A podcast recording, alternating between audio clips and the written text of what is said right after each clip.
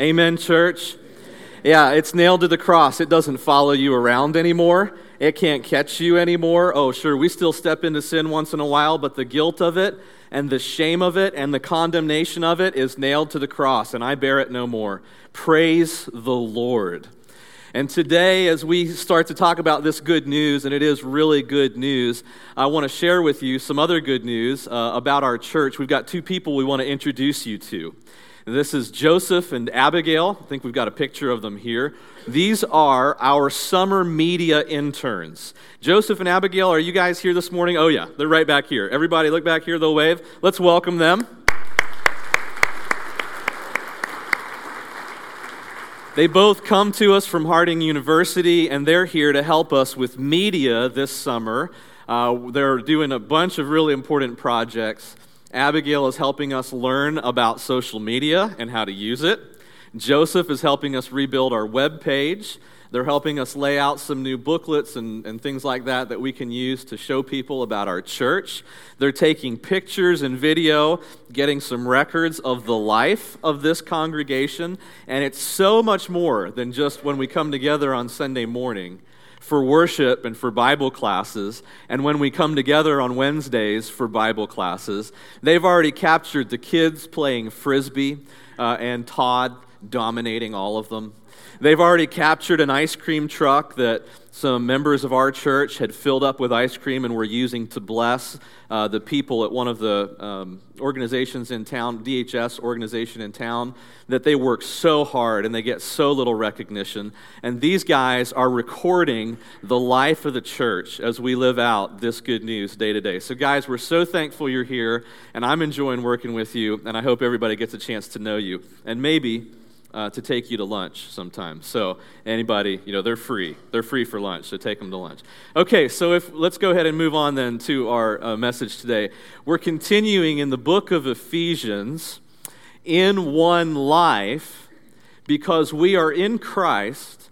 We've been made in, into his one body and unified in the church, regardless of our background, our creeds, our politics, our skin color, our place of origin, our ethnicity, our culture, despite all those things, we've been made in Jesus Christ into one body, one body life. And now God is helping us learn how to transform our lives through His power so that we're more effective and useful and filled with His life giving power.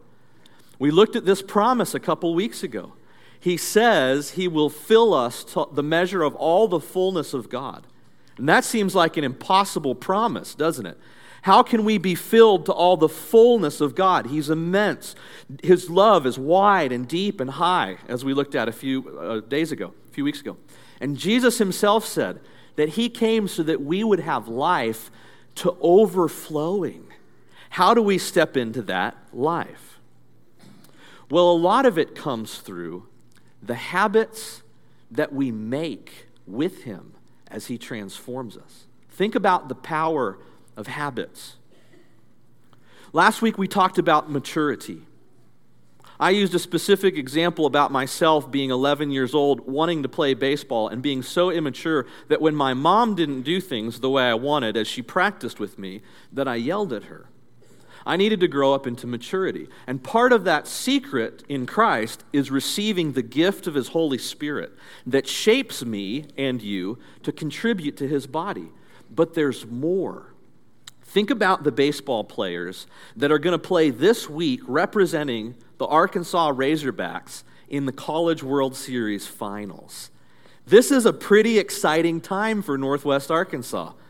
The Razorbacks have been in the finals once before in 1979, and they lost. And so now we are rooting for them. In fact, you've probably seen people busting out colors they haven't worn since football season.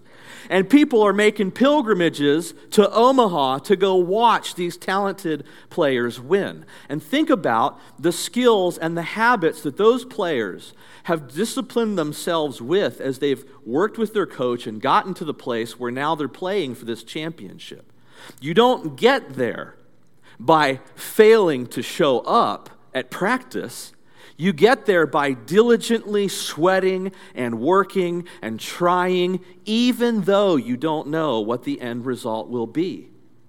And if you only do it to win the championship, every other school that's been working and training and sweating and trying all year long would look at the end of their season and say, since we didn't win it, we're failures. We didn't get anything out of this. But I don't think that's really the way they look at it because they've gained skills. They would say this We didn't win the championship, but we've gained friendships. We've worked hard and we've learned how to contribute to a team. We've shaped ourselves physically and we've done something we're proud of with our skills, but there's still that goal.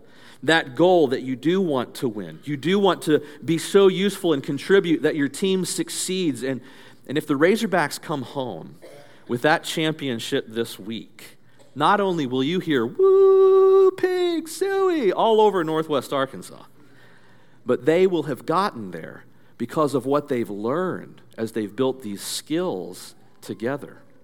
This is exactly what Paul is talking about when he says that the Gentiles have been darkened in the futility of their thinking. Paul is talking about habit formation skills for success, skills for living.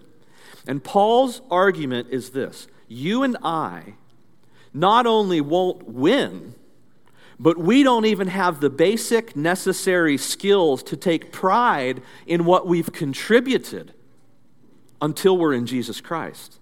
Outside of Him, this is the reality of life. He says, Don't live as the Gentiles do in the futility of their thinking, because they're darkened in their understanding. You see, the lights have gone out on imagination. They can't even see themselves in a transformed life because of the darkening of their understanding. He says they were separated from the life of God, not filled with it, but separate from it, because of the ignorance that's in them due to the hardening of their hearts. And so, having lost all sensitivity, They've given themselves over to sensuality so as to indulge in every kind of impurity, and they're even full of greed. Paul is saying that every choice that we make, little motions, little motions that we make, little practices that we do, build up inside of us calluses. And if those little motions are emotionally immature decisions, they build up calluses on the heart. When I decide to yell at my mom, if I continue that kind of action and I get away with it and I continue to treat people that I love with disdain, my heart will become calloused and hard to where it's very hard for me to give love or to receive love. And so these little practices that we do either create muscle memory for victory or they create calluses for defeat. You see, it can work the other way. The things that we do can create a muscle memory, just like those guys practicing on the field. But they do the same motions over and over, and they repeat these good motions until it becomes second nature. Do any of you have your own habit, your own skill that you practice regularly so that muscle memory takes over when you're in front of a group or a crowd so that you don't experience stage fright? Some of you play instruments. And in this case, you develop good calluses on your fingers as you strum those chords, or stronger chops as you blow that trumpet. But you practice these skills over and over so that when it's time to play with the band or perform at the square for First Friday or, uh, or you're just picking and grinning, that you have built in you a muscle memory of how the music flows, and so that you enjoy it, and so that these calluses serve you. You see, our emotional habits, the way that we think, Paul says, the way that we think is one of these muscle memory formation tools. And he is going to give us a way to transform the way that we think and act so that we can step into the life and victory that Jesus has provided. Look at how Paul said this to the Romans. The same idea shows up in almost every one of his letters. He says, although they knew God, they didn't glorify him as God or give thanks to him, but their thinking became futile. What does futile mean? It means useless, it means worthless, it means it doesn't give a contribution to the community. It doesn't help you towards the end goal, and their foolish hearts were darkened. He also says this Do not conform to the pattern of this world, but be transformed by the renewing of your mind. God sees that your life transformation isn't going to start just in the actions that you do, but here in your mind and work its way out into your hands. It'll work its way from the mind out through the heart into the hands and the feet. Then you'll be able to test and approve what God's will is his good and pleasing and perfect will. And Paul will say, but of course, that's not the way you were trained in Christ Jesus to think. In Christ Jesus, when you heard about him and were taught in him in accordance with the truth, you were taught in regards to your old habits and your old way of life to put off yourself, to put off your old self, to take, in other words, some old dirty clothes that are covered in sweat and mud from the day on the practice field and to take off that old self. No one wants you crawling in bed at the end of the day with your work clothes on. Haven't you been taught? Put off the old clothes. Renew yourself in the shower, right? Put on the new clothes. It's the same way in our minds. You put off the old, soiled self you clean up in the mind with God's power, with His help, and then you put on these new ways of living and acting in accordance with what you were taught in Jesus. For Paul, it's like a bridge. There's two pillars, and there's the road that runs across the bridge. The one pillar on the one side of the river, which is your old way of living, is the pillar that says you have things to set down to put off. There's certain ways of living that he's about to talk to us about that you simply can't do because they will destroy your habit formation and they'll destroy community and they'll tear down what you've been working for towards the goal. So, on this one pillar, these, this is where you put off things. You set down the old clothes, you set down the old ways of living on this side of the river. And with Jesus' power, you cross this bridge. And this bridge takes place in your mind, in which His Spirit works with your spirit to help transform your mind and renew it so that you think with new hope and with new imagination and with new life. And then you descend those other steps or the ramp on the other side of the bridge where there's another pillar. And this pillar holding up the end of the bridge is what you put on. These are the new habits. This is what you fill yourself with. You don't just empty and leave yourself empty. You empty yourself of old, you fill yourself with new. You strip yourself of the old, you clothe yourselves in the new. You see how this bridge works. And the key to it, the road that runs across these pillars, is that Jesus needs to do something in your mind to help you cross this bridge. He says, therefore, now, giving examples of the pillars, what you take off and what you put on. Therefore, each of you must put off falsehood and speak truthfully to one another. You see, on this side of the river, you got to leave lying. You got to make a choice. We're going to set that aside. And why? Because as I cross this bridge towards the goal, which is community building in the church, which is the one life of the church, as I cross that bridge, I don't want to tear down Christian community by, by keeping lies in my life lies only serve to help me save face. Well, in this community, in the one life of Jesus, as I cross this bridge, I'm changing my mind. The most important thing isn't me saving face anymore, it's me being able to help you see the light of the truth. And you see, if I stay in the lies, right? And I keep, keep wearing the lies. That's a false mask. I think I'm saving face, but all you're really seeing is a projection of who I wish I was. And that's hypocrisy, isn't it? So let's cross the bridge, leave falsehood there. Let's change our minds and let's put on truth because that's what contributes to building up the body and the team of Jesus Christ. Look at the other things he says. He says, In your anger, don't sin. Now, you're going to be angry, but in your anger, don't commit yourself to going back across the bridge to the old destructive habits. Don't let the sun go down while you're still angry, and don't give the devil a foothold. Anyone who has been stealing must steal no longer, but must work, doing something useful with their own hands. You see, we leave theft on this side of the river. We change our minds with Jesus Christ, and over here, we put on a new attitude, which is working hard, honest work. Think about each of these involves a putting off and a putting on. What's the reason? So you can contribute, so that through honest work you'll have something to share with those in need. Don't let unwholesome talk come out of your mouths, but only what's helpful for building others up, You see, leave the sick talk behind so that healthy talk will contribute to building up the team, the church, so that it can benefit those who listen. And, and hear the rest of these verses. Do not grieve the Holy Spirit of God, with whom you were sealed for the day of redemption. We'll talk about this more in a second. But he says you're already sealed in the Holy Spirit.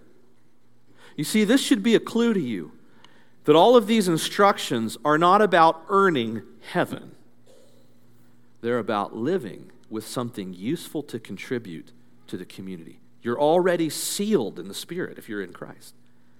But let's give something back.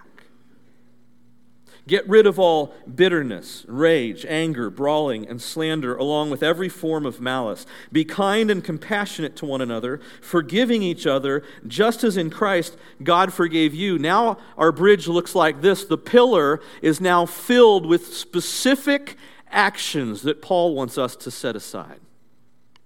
We've got things like lying and theft and sick talk and bitterness and many more. All of those are on this side. And as we cross the bridge and changing our mind, we land in this new place where we have truth and honest work and healthy talk and kindness. And, church, listen to this. These are not just the big sins. This doesn't mean that so long as you don't steal a jet, that you're still okay. This means we've got to leave on this side of the river stealing the 99 cent song that we rip off and download from the internet. When I was in college, I was one of those Napster kids. Had a database of music, tens of thousands of songs that we had downloaded. Everybody would share for free, and the artists weren't getting paid for it. And I had a conviction while I was at Harding that that was wrong. And so I deleted my entire music library and started rebuilding from scratch because Jesus was changing my mind, and I was convicted that even though taking a song is a really small kind of sin in our eyes, that that habit formation was making my heart calloused by repeated exposure to the same motions, and my muscle memory was becoming to take instead of to work honestly. And so, this isn't a morality lesson about how God will shame you and slap your hand if you steal the song. It is a plea to start practicing well so that you can become full of the life that God wants to give you. Leave behind those small, silly, futile habits where you take things that don't belong to you, where you say things about people that aren't true to make yourself look bigger in their eyes, or where you say things about people that are true but could have left, been left unsaid so that you tear them down and, and by comparison make yourself look bigger. Let's cross the bridge, church.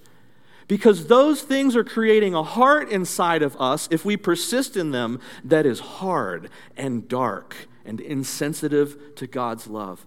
And there is nothing that we want to be more sensitive to than the love of God. One of my favorite movies is The Karate Kid, the 1984 version with Mr. Miyagi and Daniel-san. For years and years, I thought he was calling him Daniel's son, you know, like, uh, like my child.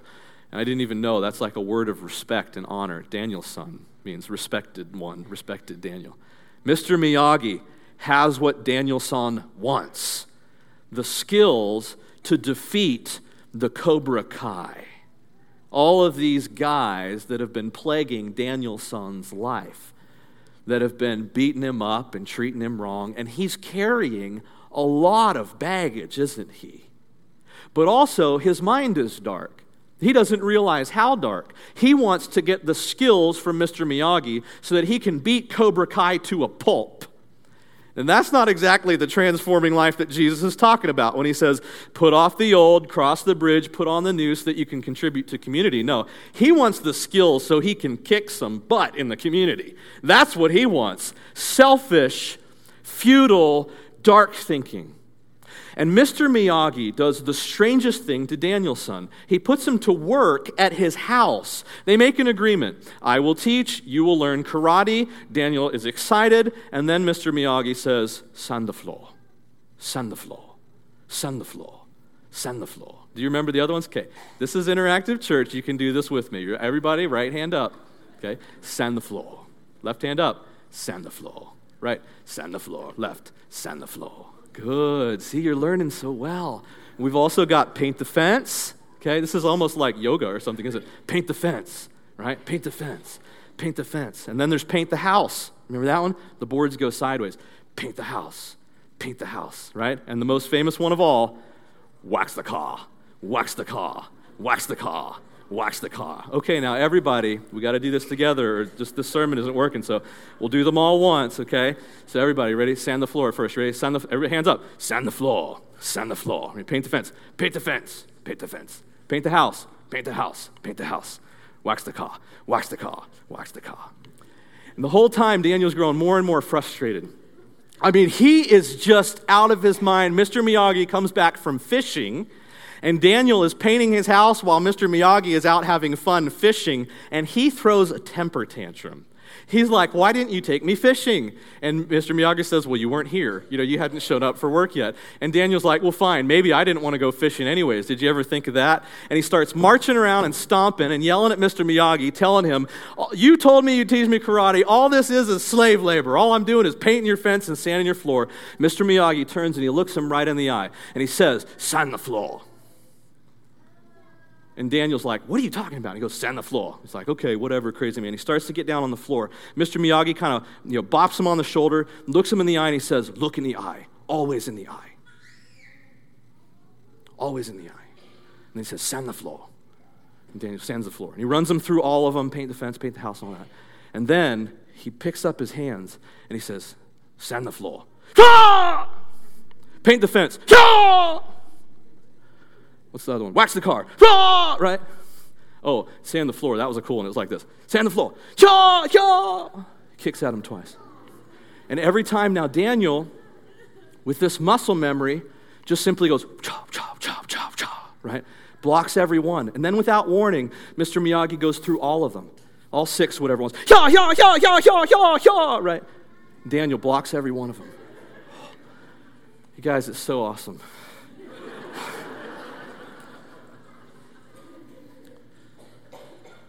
You see, this is what God is doing inside of you when He tells you, put off the old, put on the new.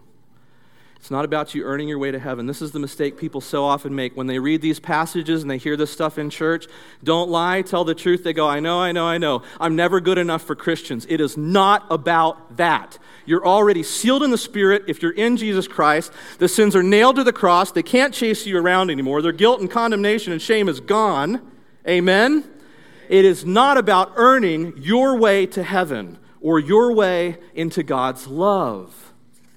This is about building skills so that you have love to give to others and have built the repeated muscle memory so that when you're treated wrong, you respond in love instead of hate so that what comes out of your heart, Jesus said, it's not what comes, uh, goes into a man's mouth that makes him unclean, but what comes out of it. So that what comes out of your mouth and out of your heart are responses that are heavenly towards other people. This is not so that you can earn your way to heaven, it's so that you can distribute it in the world. These teachings are not so that God can point out your flaws, it's so that you won't be pushed off balance. If Daniel goes into the fight with Cobra Kai and he doesn't have these skills and these muscle memories and the teachings of the heart and the mind that Mr. Miyagi is changing, he will get the pulp beat out of him. All it'll take is one of them to knock him off balance, and the rest of the pack will descend. And so often, this is the way our enemy works spiritually as well.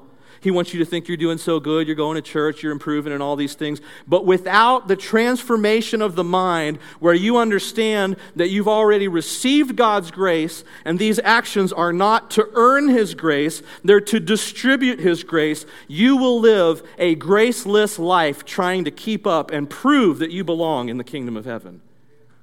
But once you know it's been given to you freely, you can walk in grace and in balance. And when those punches and those kicks come, you will move in the patterns that God has taught you to move in, responding in love, responding in grace with compassion towards others. Here's a prayer for us today. Maybe you'll repeat this with me once. It's a simple prayer. I say this often. It's just a it's a little memorized heart prayer really. God, make me useful to you. Can you say it with me once? God, make me useful to you. God, make me useful to building up your church. Perfect me not so that I'll be proud, but so that I'll be useful. God, make me useful to you. And today, as we're going to have an invitation moment, and we already know that there's going to be a baptism, and someone today is going to put on Jesus Christ in baptism and experience a mind, heart, and soul transformation, I'm inviting you to walk along the bridge together hand in hand. For the sake of his church in the world, for the sake of building something useful in this team that he's pulled together, will you leave the old ways behind? Not out of guilt and shame, but because you want to practice the right way, because you want to be dispensers of heaven. Let's stand together this morning. Let's sing out loud. And if anyone else wants to respond, come down front where our shepherds can pray with you.